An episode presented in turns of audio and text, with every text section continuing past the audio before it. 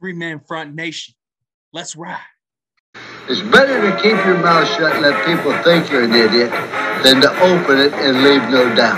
Fact. F A C K. Fact.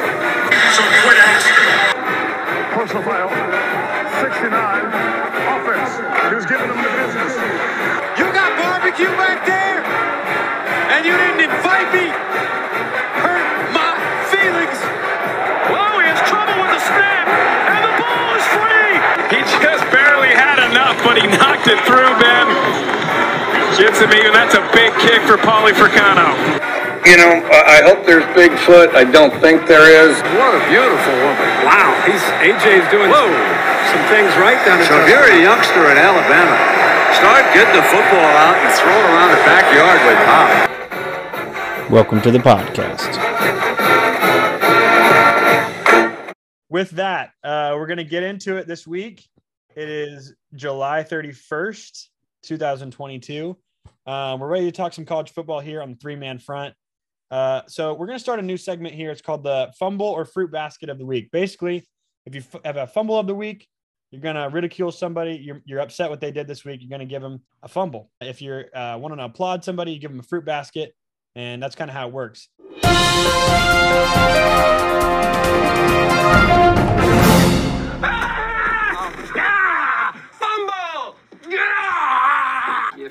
Baskets are amazing, Phyllis. Gift baskets are the essence of class and fanciness. They are the ultimate present that a person can receive. What about cash? Cash, you can buy whatever you want, including a gift basket. So my fruit basket of the week, not really a fruit basket, but more some actually no, I'm gonna say it's a fumble.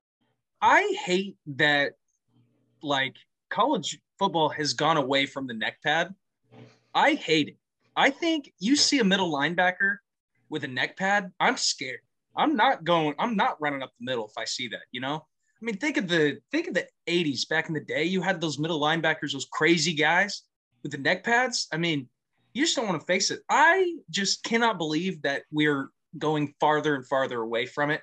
Listen, in the NFL, Leighton Vander Esch, I'm a huge Cowboys fan. He sucks. He's horrible linebacker, but he's got a neck pad, so it's just I I love it. I hate to say it, I love it because of that neck pad, and I think college football needs to go back to the big pads. Go kill someone.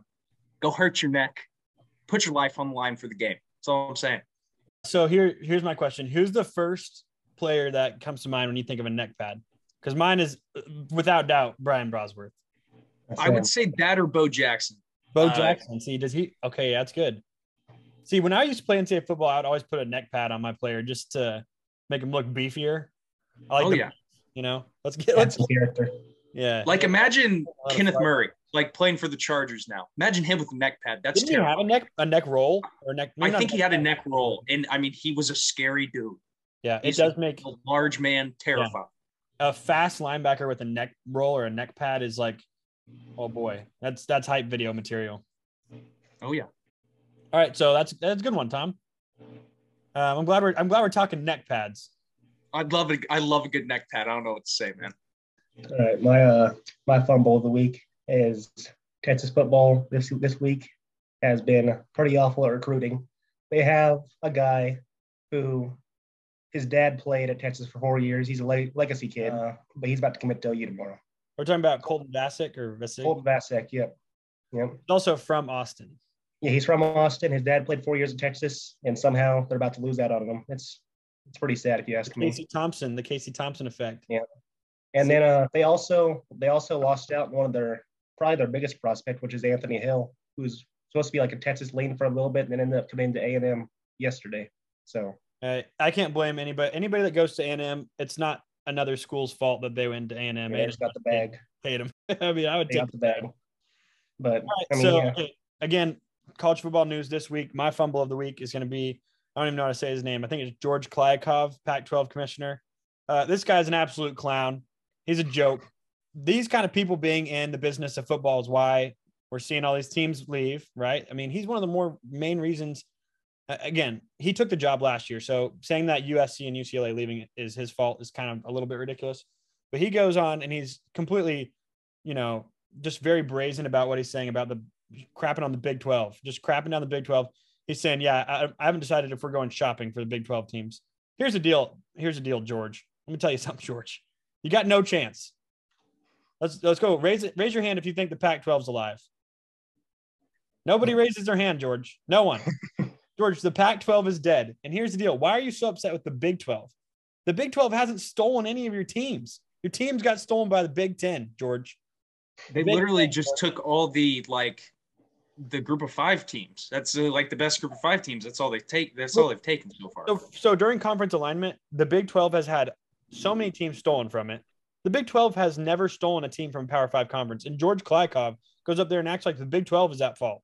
What are we talking about? Isn't the Pac-12 also like millions of dollars in debt right now? Like I don't- I don't millions of dollars. I mean, I think they're in debt, but they certainly are making the le- the least amount of money of any of the Power Five conferences. So that's that's the thing that's real real big joke. Anyways, that's my end of the rant for George Kliavkoff. He's the fumble of the week. Um, but guys, here's the more important part: is that college football starts very soon. Um, I think we've got four more Saturdays till week week zero, and it's going to be a kickoff in Dublin with Northwestern and Nebraska, which is interesting in its own right. But when that game kicks off, what are we drinking this year? We're all 21 this year. What's the go-to tailgating drink, watching football drink? For me, I'm going the cheaper option, Busch Light Apple. Tastes like apple juice. What you got to add the apple. You gotta add the apple, not regular uh, Busch Light. Apple? Have to. Oh, the apple makes it up, makes the entire drink. Yeah, It's the best tailgate drink out there. I like it. I like it. So I went with Busch Light as well. I, I did not add apple though, although apple doesn't make it any worse. I don't think it makes it even better, maybe. But last year they had the corn can. The Busch Light had like little corn cob on the side of the can. That's when you know it's football season. When you see the corn can, corn can. That means the corn can edition. You know, the leaves are falling. It's time. Kickoff's about to happen, baby. When the corn can comes out. Can't wait. Um, I went with I couldn't really decide. I so I this weekend had a family reunion and drank quite a few beers myself, and I fell in love with Coors Banquet once again. It continues to be a staple of my drinking career, and it will continue to stay that way. Um, that and then Bud Light Platies, man, six percent alcohol in those things, they they get you going. I'll tell you what. But uh, I'll probably those two. I'll probably switch off. Kind of depends on the week. Away game, I'm definitely doing a banquet, but a home game, you can see me drinking Bud Light Platy. So home game means the platinum's coming out. I mean, I got to get up for an OU football game, man. I can't just, I can't, I can't have just a banquet. I need something with a little more kick. But I respect it. Uh, so here's my other questions. No, no free promos here, but have you guys tried Bud Light Next yet? It's No. like a zero zero carb beer.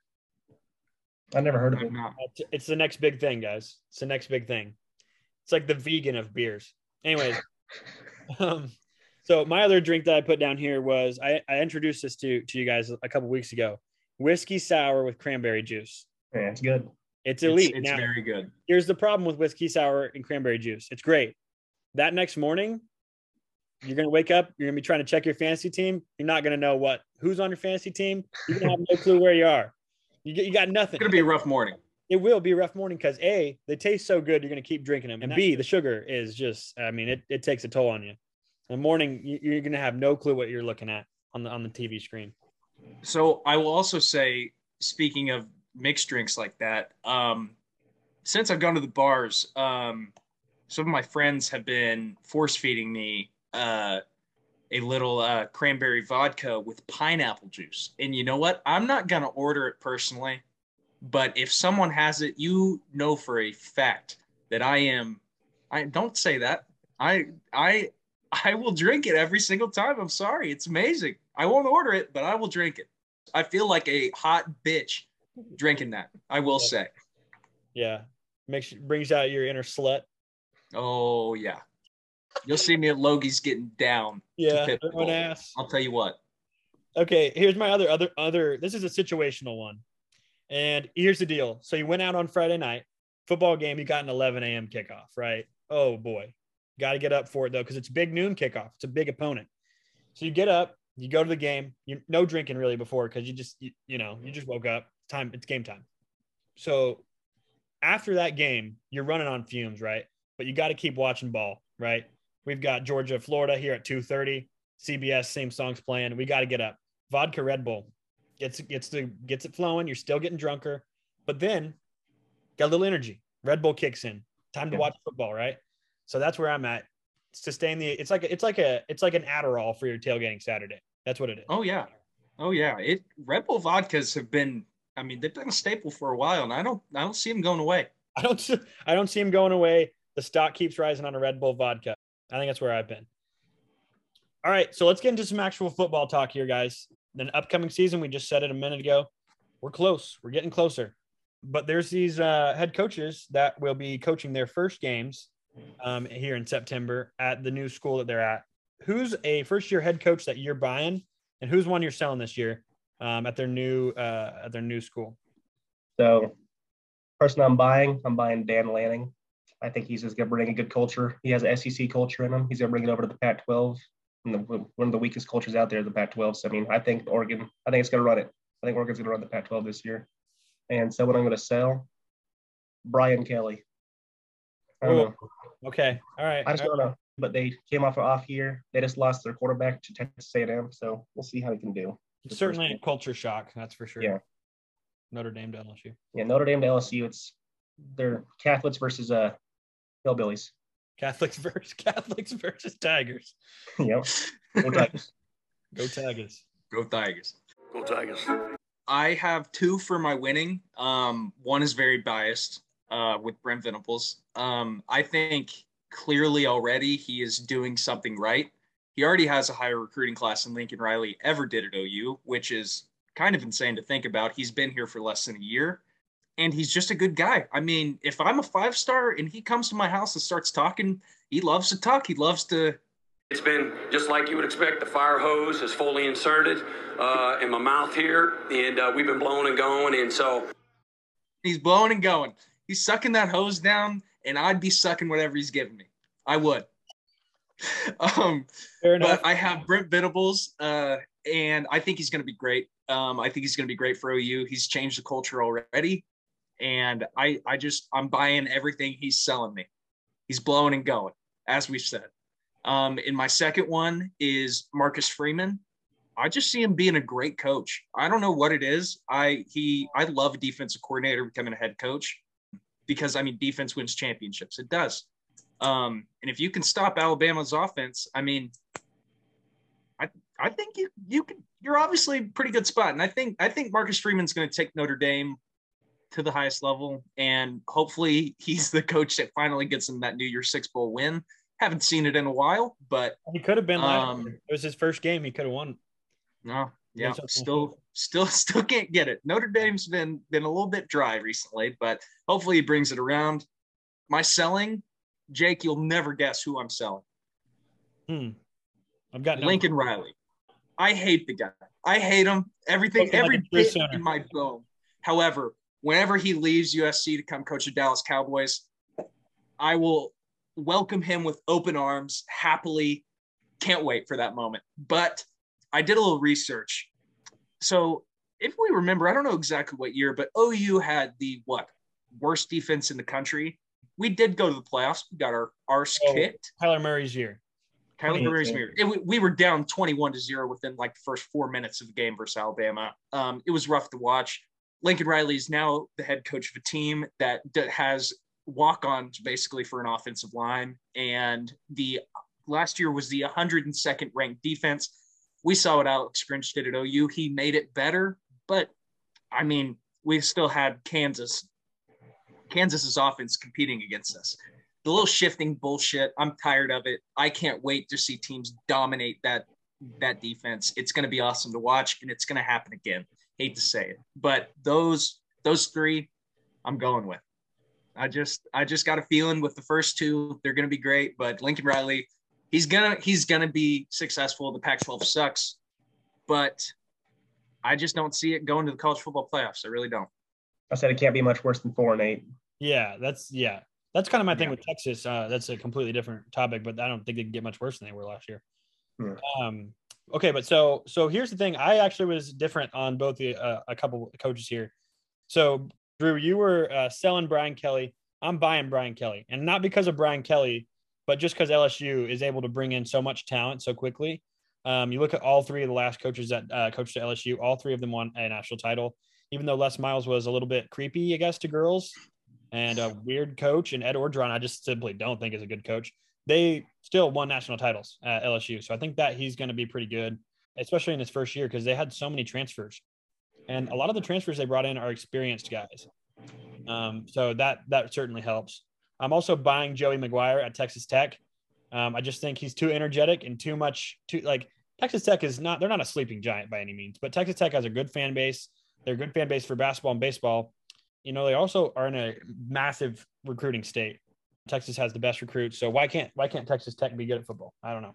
I, I've also heard that he is very like connected to pretty much every high school in Texas, He and was the high I, school coach. yeah, and he, I mean, he knows everyone, and I, they're gonna, they're gonna steal some guys from Texas. They're gonna steal guys from OU. Yeah, but I mean, there's a there's Um, enough guys that they don't even really have to. There's enough talent in Texas. You don't have to steal anybody to be a good team. Now to be a great team- exactly. Look at Baylor. Look at Baylor. Baylor has made a living off just turning three stars into NFL talent. Like, Yeah. Well, Baylor, Baylor with Rhule, they were recruiting guys based on basically how like measurables. They weren't recruiting if you were really solid at football, even. And that's why you saw their guys do incredible at the NFL combines because he was recruiting guys based off how they were in track. But yeah, so so I'm I'm buying him. I'm selling Sonny Dykes though. TCU his first year from SMU. I I don't see it, man. I I, I, I, I tried I tried to view it with you know a glass half full, but I'm not I'm not a Sonny Dykes guy. And then the guy I'm selling here last that will contradict with you, Tom, is Marcus Freeman. Now, I'm not selling him uh, full time. I'm selling him this year.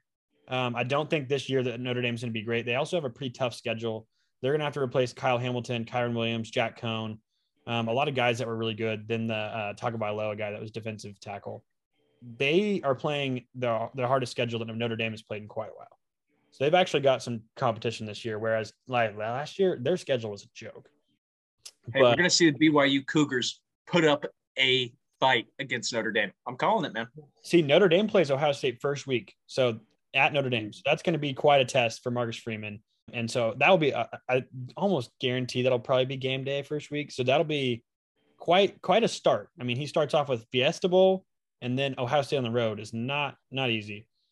Um, so I'm kind of selling him this year just based on how hard it's going to be for him to be successful. But the way he's recruited, I think long term is going to be very good. I mean, I'm I'm selling Brian Kelly just in the first year. Overall, I think, I mean, like like like, like you said, the last three head coaches at LSU won a national championship. So I mean, I'm gonna buy him for the future, but just next year, I just don't really see it. It's fair. It's a fair point. Uh, I'm I'm pretty much the same way with Lincoln Riley. Obviously, he's going to recruit some crazy offensive talent. He's going to always going to have a good quarterback. He's a quarterback whisperer. I'm sorry, he is. But I just I don't I don't ever see that USC defense ever being anywhere near competitive to where it needs to be. I really don't. So here's a tangent. Honestly, I, I've kind of been thinking about this. Is is Lincoln Riley a quarterback whisperer, or has he just had NFL starting caliber quarterbacks at every season? I think if Caleb William turns into what if he plays, I mean, pretty much the exact same way he did last year, he's probably going to win the Heisman. Yeah. But I I think it, with Caleb Williams, it will prove it. I feel like Spencer Rattler kind of got the short end of the stick with kind of his. Obviously, we had Baker and Kyler; those were two transfers. But I Kyler Murray wasn't really doing anything like he was at OU. I mean, at A and M, he was he was good, but he wasn't like crazy good. I think I think Lincoln. I maybe the quarterback whisper is wrong. I think this will be the year to figure out if that's true or not with Caleb Williams. Okay, so that's actually a perfect segue into our next topic, which is what transfers do you think could win the Heisman this this year? It could be quarterback, any position that uh, has recently transferred or transferred a while ago. I kind of want to phrase this by there are an a buttload of transfers, um, but kind of which ones are you seeing as maybe a dark horse that people wouldn't expect, or one that's kind of forgotten about just because so many transfers happened this offseason? First one I think of is Dillon Gabriel. If he can lead OU, who just got gutted by USC, he can lead them to like a one-loss, undefeated regular season. You you'll probably see him in New York. Um, Caleb Williams, obviously. Uh, if Spencer Rattler can do something in the SEC, I can see him being up there too. I mean, also same thing with Quinn Ewers. Honestly, if he leads Texas from five and seven to like 11 wins, 10 wins, you'll probably see him up there as well. So I've got I've got a couple of dark horses here. My first one was Bo Nix. I think people don't realize actually how good Bo Nix was at the end of last season before he got injured. He was playing really well. Still, the turnovers are an issue, and he just sometimes he just loves throwing the ball to the other team. Absolutely loves it. Sometimes he's just playing not good. I mean, it's like it, we can just call it what it is. Sometimes it's not good. Um, but I think a change of scenery is actually going to really benefit him. And then I think the only thing that I think could hinder him from from being really good is that I don't really know who Oregon has at skill positions other than him. Whenever whenever OU played Oregon, half their team didn't play, but all their receivers were all freshmen. And one of my best friends is a huge Oregon fan, and he was telling me about how all these freshmen receivers that were there, I think they're going to be pretty darn good. Obviously, OU's defense was icky during that game towards the end, towards like the second half, but I think I think he might actually have a really good season. I agree with you on that one. And it's it's kind of forgotten about in the sense that we we had such he had such high expectations coming into Auburn, um, five star quarterback. You know, his dad played at Auburn and, and all that kind of stuff. Is that he didn't? It's not that he didn't meet expectations. It's just that the expectations were so high for him. I think it will benefit uh, him from like a change of scenery standpoint. Just kind of like getting out to where it's like first year head coach Oregon, maybe that the, the expectations aren't as high and he's just able to thrive in kind of you know less stressful situation. My three, I kind of hit the same ones Drew did. Um, Caleb Williams obviously is going to be up there. He's not really a dark horse, but I feel like he was too polarizing last year to not be in there. Um, especially still in Lincoln Riley's system, he's going to be he's going to be just as good as he was last year, um, if not better. Sadly to say, but I have him and then Spencer Rattler. I think he could do it. Uh, Shane Beamer's a great coach. I think I really do think South Carolina is going to be not great, but better than they have been in a long time.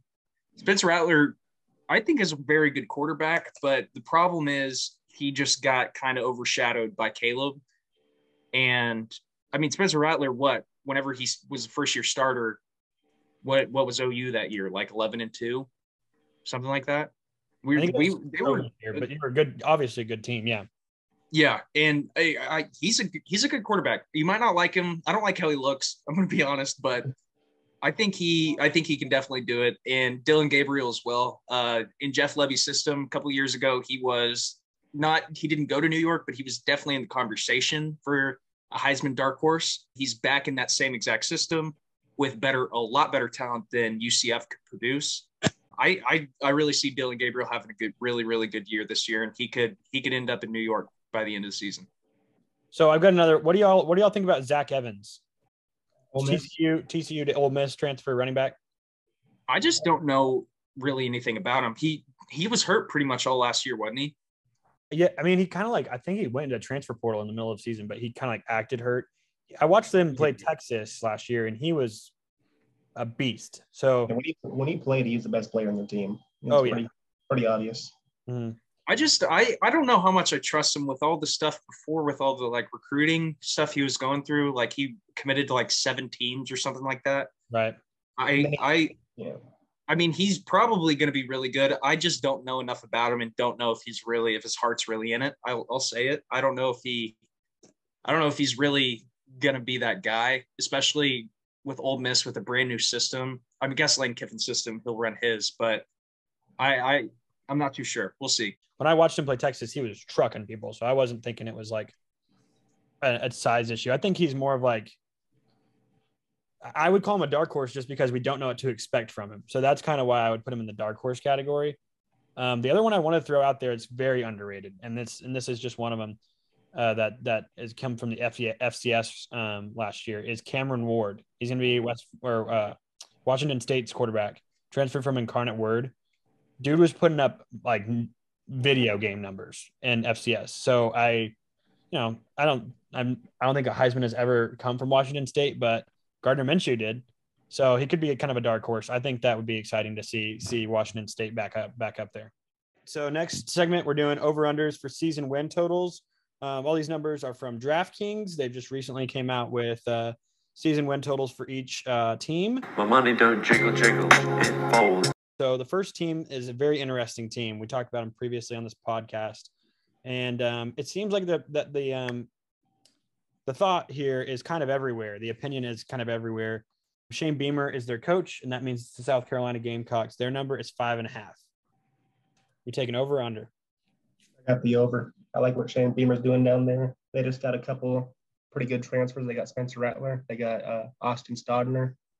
I got them going seven and five this year. I'm looking at the schedule right now. They got a win against Georgia State, probably. They got one against Charlotte. You'd hope. South Carolina State, Missouri, Vanderbilt, probably. That's five right there. Yeah, and then maybe Tennessee. Throw Tennessee in there. Uh, Play Kentucky. Oh yeah, I think they'll beat Kentucky, but it's at Kentucky, so that could be iffy. Yeah, it's true. With Will Levis, I don't know. Yeah, they certainly don't have an easy schedule, but five and a half. I'm also going to take the over. Tommy, what do you think? Uh, I also am taking the over. I have them going probably around eight and four. I think Spencer Rattler comes in and really does a tizzy in the SEC. I think he will. I think he he's going to do a good job. He's a good quarterback now.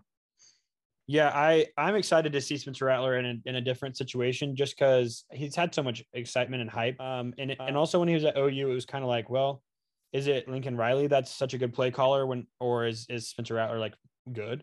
Um, and it's exciting to see him kind of just like on a random team. Very, it's honestly very random that he's in South Carolina, considering he's from Arizona and was such a big recruit. Well, it's that it's that Shane Beamer connection. He was Oh, uh, yeah, he was the assistant OC for Lincoln for quite a while. I, I am a little nervous about Spencer because both times they played Texas, pretty much. I mean, he crapped down his leg two years in a row. He had to be benched twice. So we'll see how is it is it the big game that he kind of just shies away from?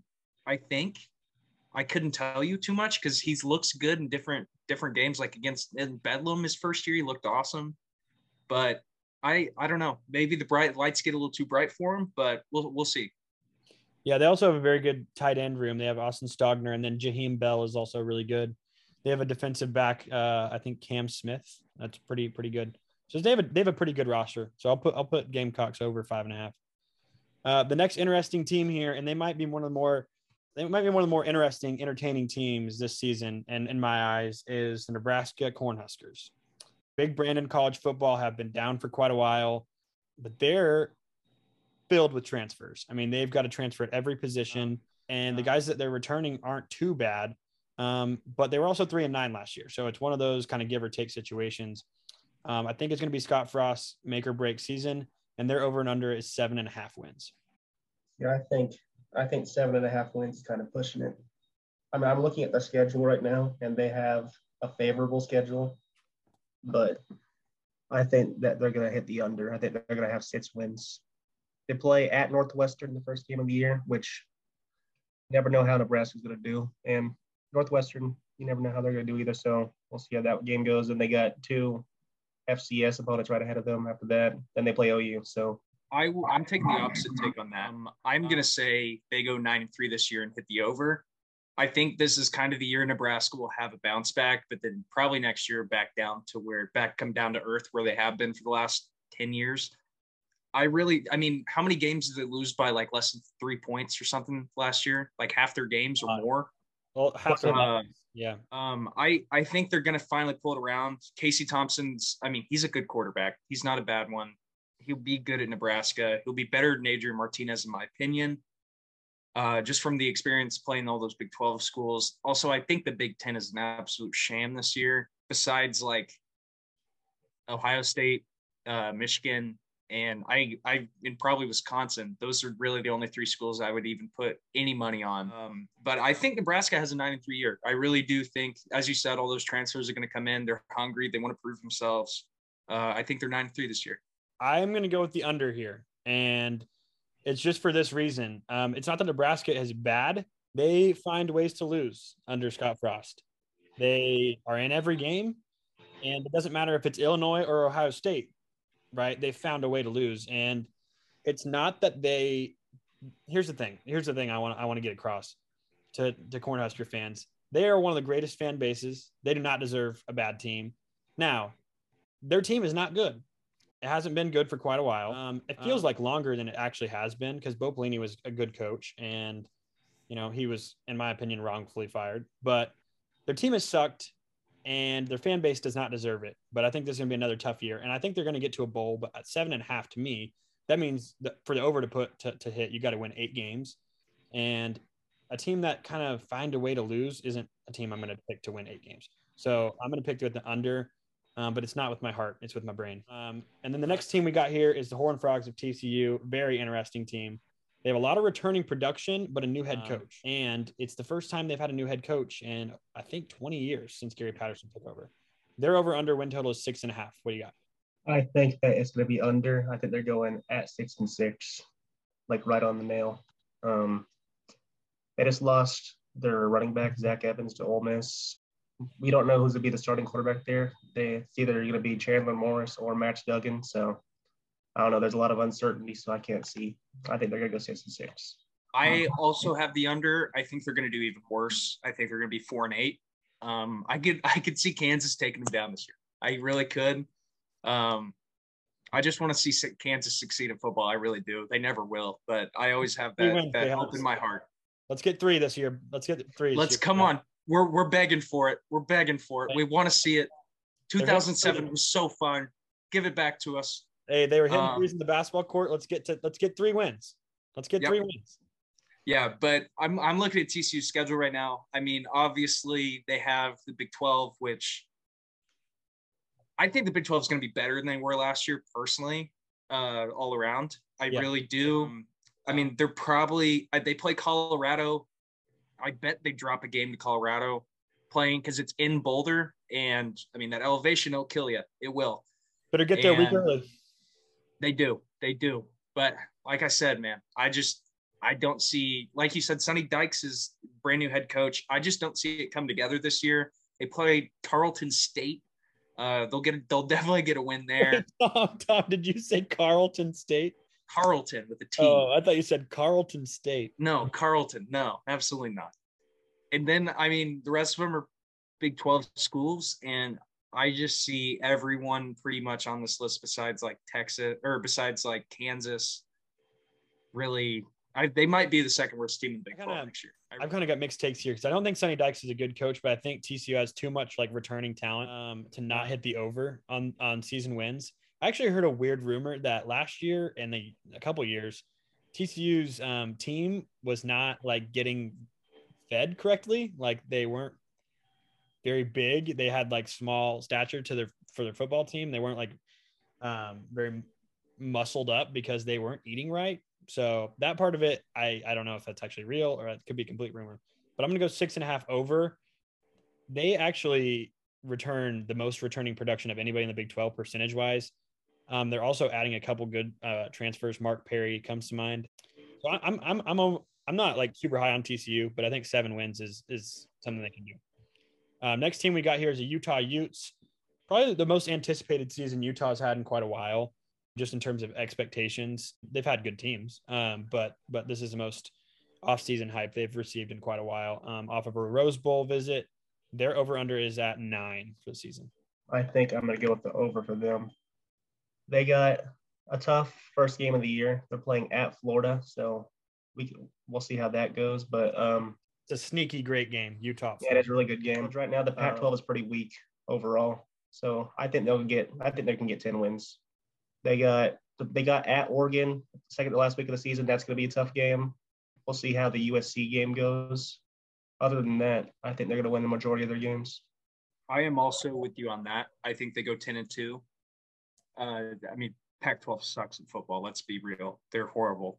Fair and enough. I they're they're so bad. I mean, you could throw you could throw FBS schools in there. They they do some damage. Like you throw North Dakota State in the Pac-12, and they're they're at least an eight-win team. I'm I'll be honest, but I I mean I just don't see anyone on the schedule that's like, oh, Utah is definitely going to lose that game. They could honestly go undefeated in for their schedule. Florida is going to be the big test, and if they can get past Florida, I don't see them.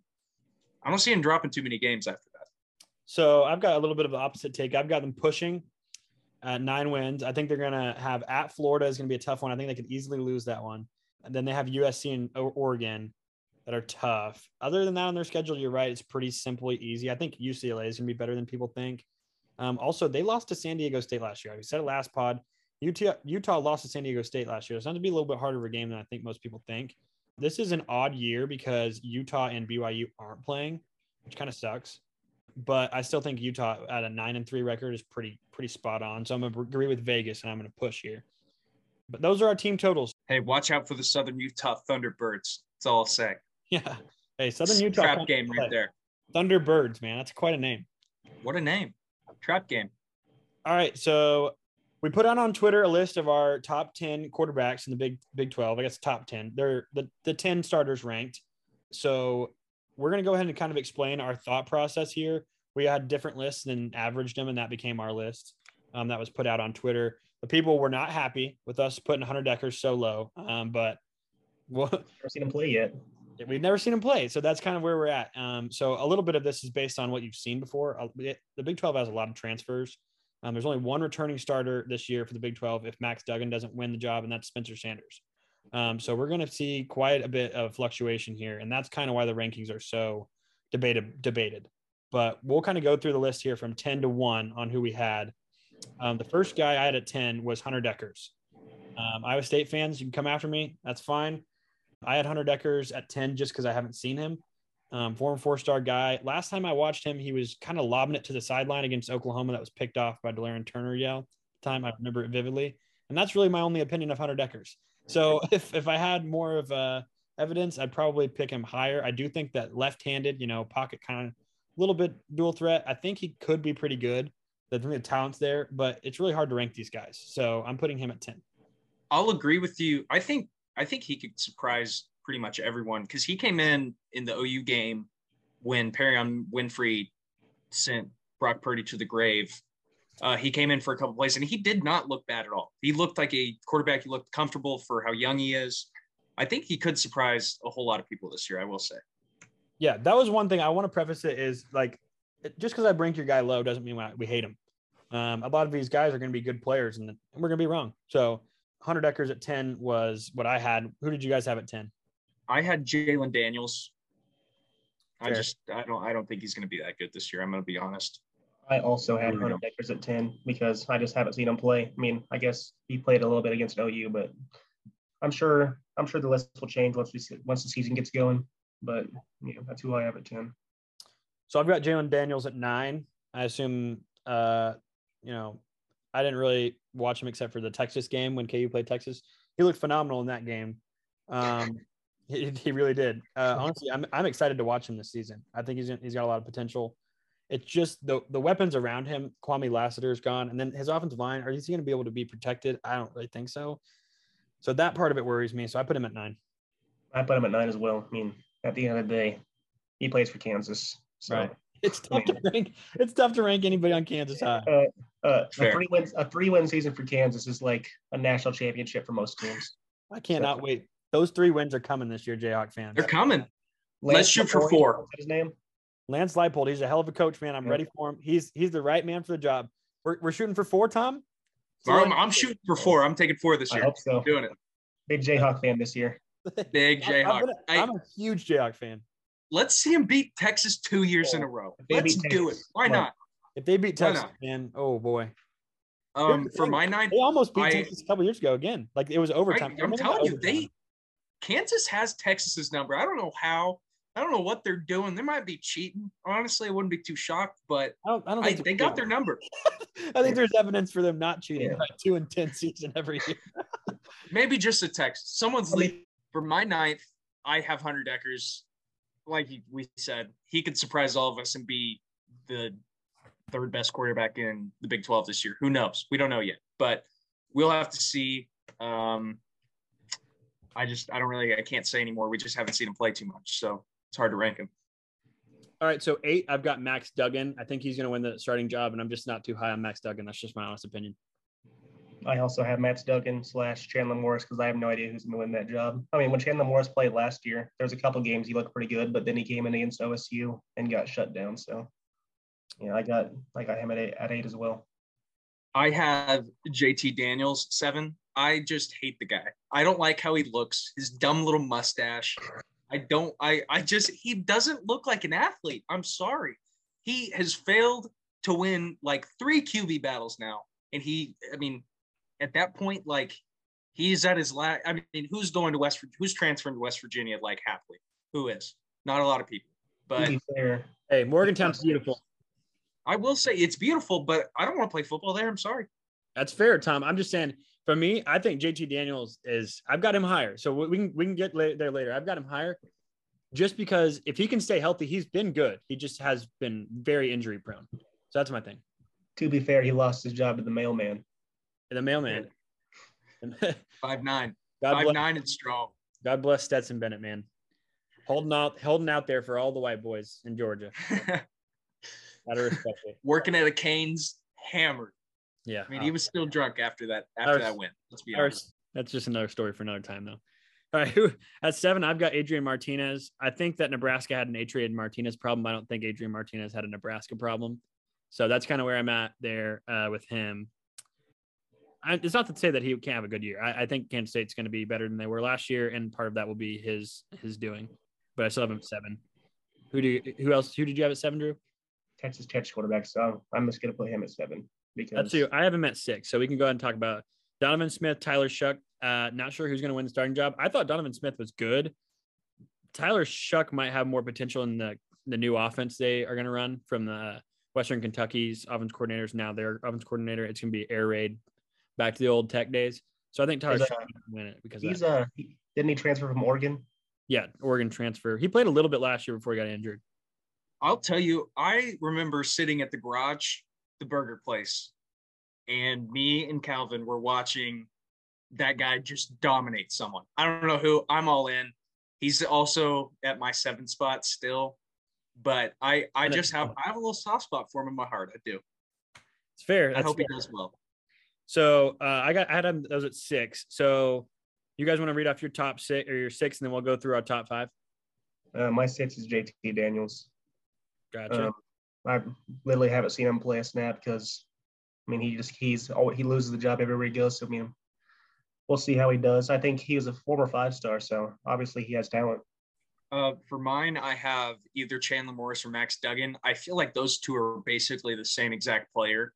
Uh, both of them are mobile QBs, can't really throw the ball all that well. Both of them have had games that they look good, and then games they look like they're playing like they're a 12 year old playing against an NFL defense. Like, I don't know. We'll see. I think they're just going to be very average quarterbacks. Either one who starts, they're basically the same player in my eyes. So All right, so top five here. Uh, at five, I've got the ever controversial Quinn Ewers. He has not played a snap of um, Big 12 college football. I think he had a couple snaps at Ohio State. No, uh, former five star, number one quarterback in the country. We don't know anything about him really yet on the field, um, other than what we've watched in high school. I've got him at five just because I think it's conservative. I think obviously he could jump up there. Obviously, he could go down. Um, we don't really know enough about him. And that's a lot of these Big 12 quarterbacks. So it's tough to make a list, but I put Quinn at five. My five, I have Adrian Martinez, um, also a former five star. I mean, he showed he, he had flashes at Nebraska, but again, he always found a way to lose. So we'll see how he can do at Kansas State. I also have I also have Adrian Martinez at five. I think he's one of the more experienced quarterbacks coming into the Big 12, uh, and I think that'll help him out a lot. He's played a lot of football. Uh, he'll be good. He'll be decent. I don't I don't think he's going to be a Heisman candidate or anything. He'll I think he sits around the five spot for me. Okay, so at four, I've got JT Daniels. We already kind of discussed him. I put him at four just because I think he's good if he can stay healthy. Um, that's going to be a trick though for him to stay healthy because he has not been um, Made um, glass. before. Yeah, made of glass. And uh, um, West Virginia last year, their quarterback Jarret Doege took a lot of shots. So is that going to, you know, is he going to be able to be protected? I don't know. So I have him at four. Uh, my we'll see if he even wins a quarterback battle. He hasn't won one yet. It's a, it's a So good. we'll point. see. It's a fair point. At four, at four for me, I got Blake Shapen from Baylor. Um, Baylor, I think they have a chance to win the Big 12 again. I just think he's got a lot of weapons with him and he can show it. So I got him at four. Uh, I have Quinn. I mean, he's a question mark. He's going to be good, but how good is he really going to be? Is he going to be that five star that everyone was talking about a couple years ago, like dominating everyone? We just haven't seen it, and we just don't know yet. So I'm, I have him at four. So at three, I've got Blake Shapen. Drew just touched on. Blake Shapen looked great in the Big 12 championship game. I'm not sure how much of that is able to be carried over. But uh, Jerry Bohan was a good quarterback um, for uh, Baylor. And I know if they're going to go ahead and make that decision to go with Blake Shapen, then that Blake Shapen must be pretty good. Other than that, you know, I don't really have any other take on him. I'm excited to kind of see him this year. Um, but he's also another guy that's going to benefit or not benefit. He's going to have a tough time with the skill talent because Baylor loses their couple best receivers. Um, uh, Abram Smith, Trestan Ebner are also both gone. So he's going to have some new guys, some new faces. At number three, I got Quinn. Uh, he was the either the highest rated recruit, uh, quarterback recruit of all time or second behind Vince Young. So I think that there's too much talent. For, I mean, also Texas has might have the best offense in the Big 12 this year with Xavier Worthy and Bijan Robinson. So I can see him doing pretty good this year. Uh, I have Shapen at three as well. He looked amazing in that Big 12 game. He really did. He came in, stepped up to the plate, and hit a hit a grandy. So I I think he's going to be good. Um, we'll have to see with a full year. Uh, one game doesn't say doesn't. I mean, anyone can have one good game, but I I'm just excited for the year. Like kind of like all the other quarterbacks, we just haven't really seen a ton of them other than like one or two games. So we'll we'll have to see. Be patient and come back to it later in the season. All right, at two, I've got Dillon Gabriel. Um, was obviously good at UCF, a little bit injury prone, um, but we've seen we've seen him do it before. Like a lot of these other quarterbacks are transfers that are transfers or guys that haven't had a full season starting. We've they've been all right or good at times. We've seen Dillon Gabriel be good for most of a whole season. Um, so I put him at two. I think he's just more trustworthy than everybody else uh, that's lower than him on the list. Um, but the other thing is that I haven't watched enough of uh, Dillon Gabriel at UCF to know if it will translate to Power Five. At number two, I got Spencer Sanders. I think that he's by far the best athlete uh, at quarterback in the Big 12. The only problem with him is that uh, he's a little bit turnover prone. He had seven turnovers by himself to Baylor last year, just to that one team. Had three against OU. Um, but athlete wise, he's by far the best athlete in the Big 12 for a quarterback. So uh, yeah, I got him at number two. I'm also there with Spencer Sanders at two. Uh, I, I mean, he's a good quarterback. I'll say it. I hate him, but he's a good quarterback. Uh, he, like Drew said, he loves to give the ball the other team in the worst moments possible. Uh, he just like I remember watching that Baylor game. He was just tossing it to him, just like it was they were on his team. He was playing for Baylor that game. Sorry. Um, he loves giving the ball to the other team. He's had he looked a lot better last year, turnover prone wise, but I mean, it's been pretty consistent in his career that he's just turnover prone. And hopefully that changes for him. Personally, I hope he keeps tossing the rock to the other team, but I think he's the second best quarterback in Big 12. Okay, well, that leads me into my number one. I have Spencer Sanders. He was first team All Big 12 um, last year, first team preseason Big 12 this year. So I put him at number one, and I don't think it's too hot of a take. The, with the ball, with with our wide receivers spread out at Oklahoma State, um, and the two bowl games he's played, we've kind of gone up more up tempo, and he's looked phenomenal in both bowl games. Um, threw for 350 yards against Notre Dame, four touchdowns, ran for 150 as well. So he's always always had the potential. Um, last year he was really good during the middle part of the season, but we were kind of beating the crap out of everybody, and our defense was playing so well that he was kind of more of a conservative quarterback, and we hadn't we hadn't uh, you know thrown it as uh, thrown it deep, and you know his numbers weren't as inflated uh, due to due to how good our defense was playing. Um, but he for the most part last year, his turnovers were much better. Um, you mentioned he had seven turnovers against Baylor. He only had five in the other uh, games um, in terms of interceptions. So he had 12 interceptions, five um, for 12 games, and seven for two games. So it was just a real big bugaboo against the Baylor Bears. And their defense was really good. So that's why I put him at number one. Hopefully, you know, you know, that turnover bug definitely reared its ugly head. I don't want to see that ever again. Um, but I trust Spencer at this point is going to get continue to get better. Uh, so I'm excited to watch him this season. Uh, but we'll see if he can kind of you know fix those turnover issues. That's kind of always been the problem with him. Uh, but he's become much a better, a much better scrambler um, as he's gotten um, older. So that definitely helps. But I, I have number one. I got Dillon Gabriel because I think Jeff Lebby's last year at U, U uh, UCF.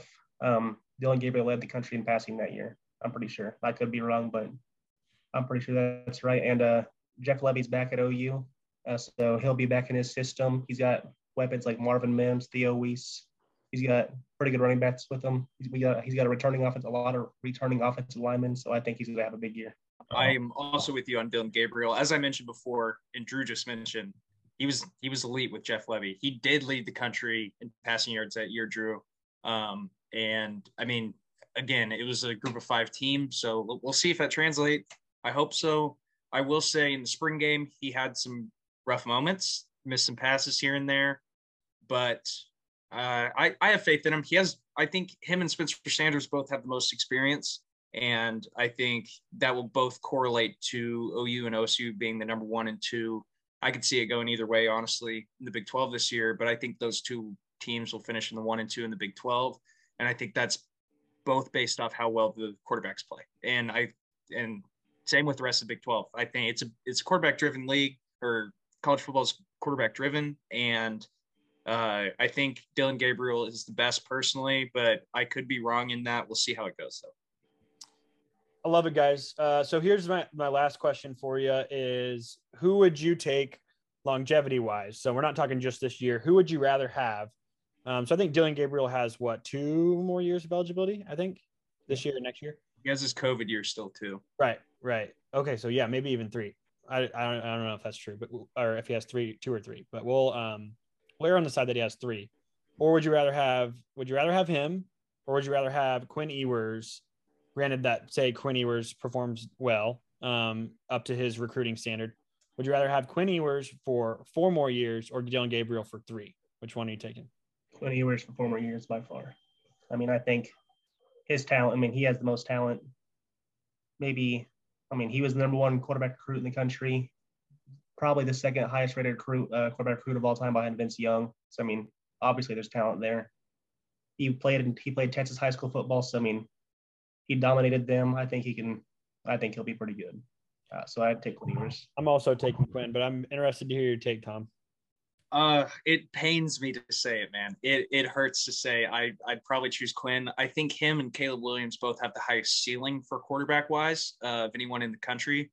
Um, and I you can't just you can't pass it down. The kid is talented. We'll see how it translates, but I mean, clearly he, as Drew said, dominated Texas high school football, which is best state for high school football for me personally. Uh, we'll see. Uh, it's tough to say just because Dillon Gabriel has already proved that he can be that guy, and Quinn Ewers hasn't. But I think the ceiling is too high for Quinn Ewers to turn that down. I agree with you guys. I'm on Quinn Ewers, um, just just longevity wise. I think Dillon Gabriel is going to be a good quarterback, um, and obviously with him joining back with Lebby, it's that's not going to hurt. Um, but I think I'd take Quinn Ewers if I was Oklahoma. Like if I had the coaching staff that Oklahoma did, I'd definitely take Quinn Ewers.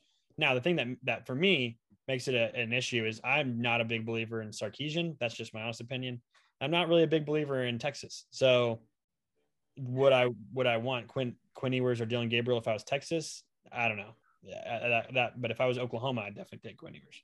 Let's hope Sark stays away from that alcohol, man. That's all I'm begging him to. oh, Let, let's oh, let's boy. let's hope he stays off of it. Texas might drive him to start getting back into it. I hate to say. There's, no, there's no alcohol in Austin. That's what they say. There's a single drop. I'm just saying, after that OU Texas game, there's no way you didn't pound a bottle of Jack. There's no way you didn't do it. That was, we I mean, there's no way OU should have won that game. Uh, if I'm Sark, I'm I'm cracking that bottle back open. I might he loves to drive with it too, which is, you know, it's a little rough. We'll we'll see. We'll see. We'll see if Texas drives uh, Sark to getting fired from another job for that reason, but we'll see. For the sake of Longhorn Nation, let's hope he doesn't pick up another bottle. let's, let's pray for it. Yeah, our best. Because would y'all would y'all? I have a question for y'all. Would y'all say this is Sark's make or break year? Uh, not this early. Not this early, now, Because I mean, they gave Charlie Strong all those years. They gave Tom Herman a couple years. Both, I think, are way worse, way worse coaches than Steve. But man, yeah, well, we'll see. Um, okay, last segment of the day. Do our bucket list game uh, to go to, to like attend in person this season, and a game that you're least likely to go to. Uh, my first one is here. I know that you guys are going to agree with this one. Is Nebraska OU? I think it's going to be electric. Oh yeah. People in Lincoln, man, they're going to be up for that one. It's going to probably. I'm just guessing it's going to be a night game. I could be wrong. I don't think that there's been a time set for No, it. they, they'll give us a they'll give us an 11 a.m. It's already announced. It's 11 a.m. Oh, it's 11 a.m. Yeah. Of course so, it is. That's Why wouldn't they? That's Why hard. why wouldn't it be? uh, Bob Bowlesby had to screw us one last time. Yeah. One. Well, either way, it's going to be an electric game. Will be a fun one. Um, two two big old two big eight rivals getting back at it. I like it. I'm I'm, I'm, Yeah. I want to be there. What's, what's your uh, game you will not go to? Oh my, Oh, yeah. my my game I'll not go to. These are these are some bad ones. I've got two of them. I got UNLV at Cal. I'll tell you that one I will not be attending. and the other one is Kansas at Duke. Sounds like a great basketball matchup. I don't know why the hell those teams play in football. We should just get that game out of the way. I mean, let's just It's I mean- not even played. It's not even worth it. let's just sim It's gonna be an embarrassment to football. let's just sim that one on the Xbox, man. Let's just that's one of those ones where you click sim week, Kansas Duke. That's not that's not going to be a good one. I will not be at that game. Although it is in Lawrence, we could you know it's not not too far of a trip. We could make the trip. We might. You know what? I honestly we should do it now. Let's do a live pod, Kansas Duke. Live pod in Lawrence. All right, so who you guys got for bucket list? My bucket list game would probably be Ohio State at Penn State this year, just because I want I want to I want to experience a whiteout. I think one of the most electric atmospheres in college football. So I'd probably choose that game. Or the game I would not go to, just name a single Rutgers football game, and I'm not attending. I mean, Uh, what about Rutgers at Penn State?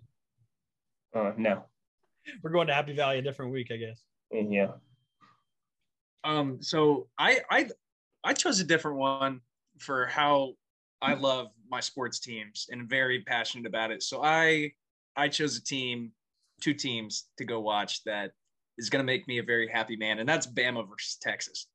I would love to go and just watch Texas get murdered, just absolutely destroyed. It's going to make my day when Quinn Ewers gets destroyed by Will Anderson. I cannot wait for that moment. It's gonna happen. Nick is gonna send the dogs. I I I have an estimate that the starters on both sides of Alabama's team will be out by halfway through the third. I'll say it. I think they I think the second team will be in for most of the second half. Uh, but for my game that I am definitely not going to is Tennessee Tech versus Kansas. No shot in hell that I am gonna go watch that game. Kansas is probably gonna lose. I hope no, not. No, Tom. need those- No, four We- wins. Hold on. We, Four uh, wins. that's what I'm about to say. We need those four wins, and that could be one of them. But I'm not going to it because there is a real possibility Kansas will lose it. I hate to say it. Jayhawks are going for four wins this year, man. I'll be there. I yeah, can't eat Duke, but I'll be there for Kansas, Texas, Tennessee Tech. I'm I'm not joining you. I hate to say it. Not going. all I'm saying is uh, Kansas, Kansas, Texas is in Lawrence this year. Things are getting a little Oh. tougher. Oh, dude, I would love to do a live pod there. I would love to. Yeah. Lawrence is going to be jumping. Oh, they're gonna. It's gonna be the same thing as the OU game last year. They're just gonna let fans in for free, and it's gonna Let be a fans for terrifying free. thing for Texas fans. Yeah. All right. So next week we're gonna have some Big Ten quarterback talk. We're gonna get. We're gonna get. We're gonna get rolling here. Tuck is coming. Tuck is coming.